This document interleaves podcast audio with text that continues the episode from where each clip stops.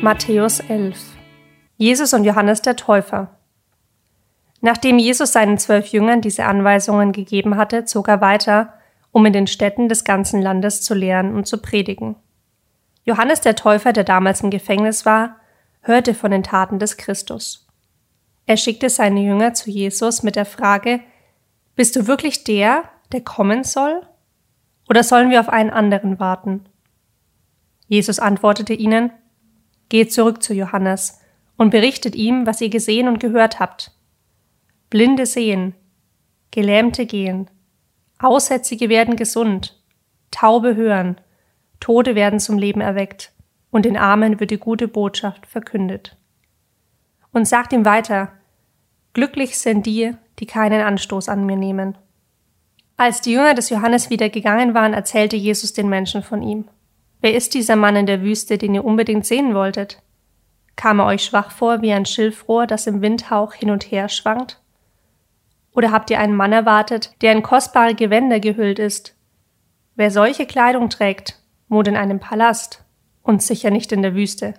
Oder habt ihr in ihm einen Propheten vermutet? Ja, das ist er. Er ist sogar noch mehr als das. Johannes ist der Mann, von dem die Schrift sagt, ich sende meinen Boten vor dir her.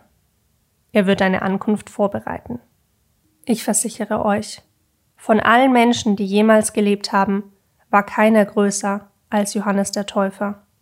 Und doch ist noch der geringste im Himmelreich größer als er.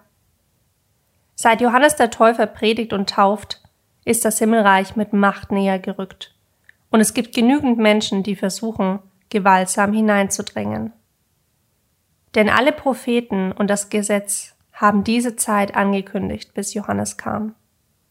Und wenn ihr bereit seid, meinen Worten zu glauben, er ist Elia, von dem die Propheten sagten, dass er kommen würde. Wer bereit ist zu hören, soll zuhören und begreifen. Wie soll ich die Menschen von heute am besten beschreiben? Sie sind wie Kinder, die auf der Straße spielen. Sie beklagen sich bei ihren Freunden, wir haben lustige Lieder gespielt und ihr wart nicht fröhlich. Dann haben wir Klagelieder gespielt, aber ihr wart nicht traurig. Johannes der Täufer trank keinen Wein und fastete oft. Und nun sagt ihr von ihm, er sei von einem Dämon besessen. Der Menschensohn trinkt und feiert, und von ihm sagt ihr, er ist ein Schlemmer und Säufer, und die schlimmsten Leute sind seine Freunde. Doch die Weisheit erweist sich als richtig, und zwar durch das, was sie bewirkt.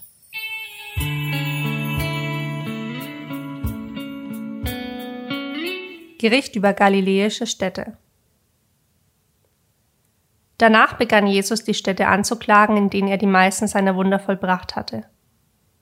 Ihre Einwohner waren dennoch nicht zu Gott umgekehrt. Welche Schrecken erwarten euch, Korazin und Bethsaida? Denn wenn ich die Wunder, die ich bei euch getan habe, in den gottlosen Städten Tyrus und Sidon getan hätte, hätten ihre Einwohner schon längst ihre Schuld bekannt und sich zum Zeichen ihrer Reue in Säcke gehüllt und Asche auf ihre Häupter gestreut. Ich versichere euch, am Tag des Gerichts werden Tyrus und Sidon besser dastehen als ihr. Und ihr Bewohner von Kapernaum, ob ihr wohl einst in den Himmel gehoben werdet? Ganz sicher nicht. Ihr werdet vielmehr hinunter ins Reich der Toten geworfen. Denn wenn ich die Wunder, die ich bei euch getan habe, in Sodom getan hätte, würde die Stadt heute noch stehen. Seid versichert, Sodom wird am Tag des Gerichts besser dastehen als ihr.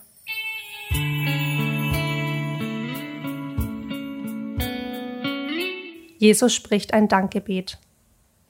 Danach sprach Jesus das folgende Gebet. O Vater, Herr des Himmels und der Erde, ich danke dir, dass du die Wahrheit vor denen verbirgst, die sich selbst für so klug und weise halten. Ich danke dir, dass du sie stattdessen denen enthüllst, die ein kindliches Gemüt haben.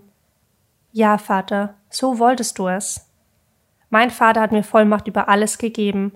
Niemand außer dem Vater kennt den Sohn wirklich. Und niemand kennt den Vater außer dem Sohn und jenen, denen der Sohn den Vater offenbaren will.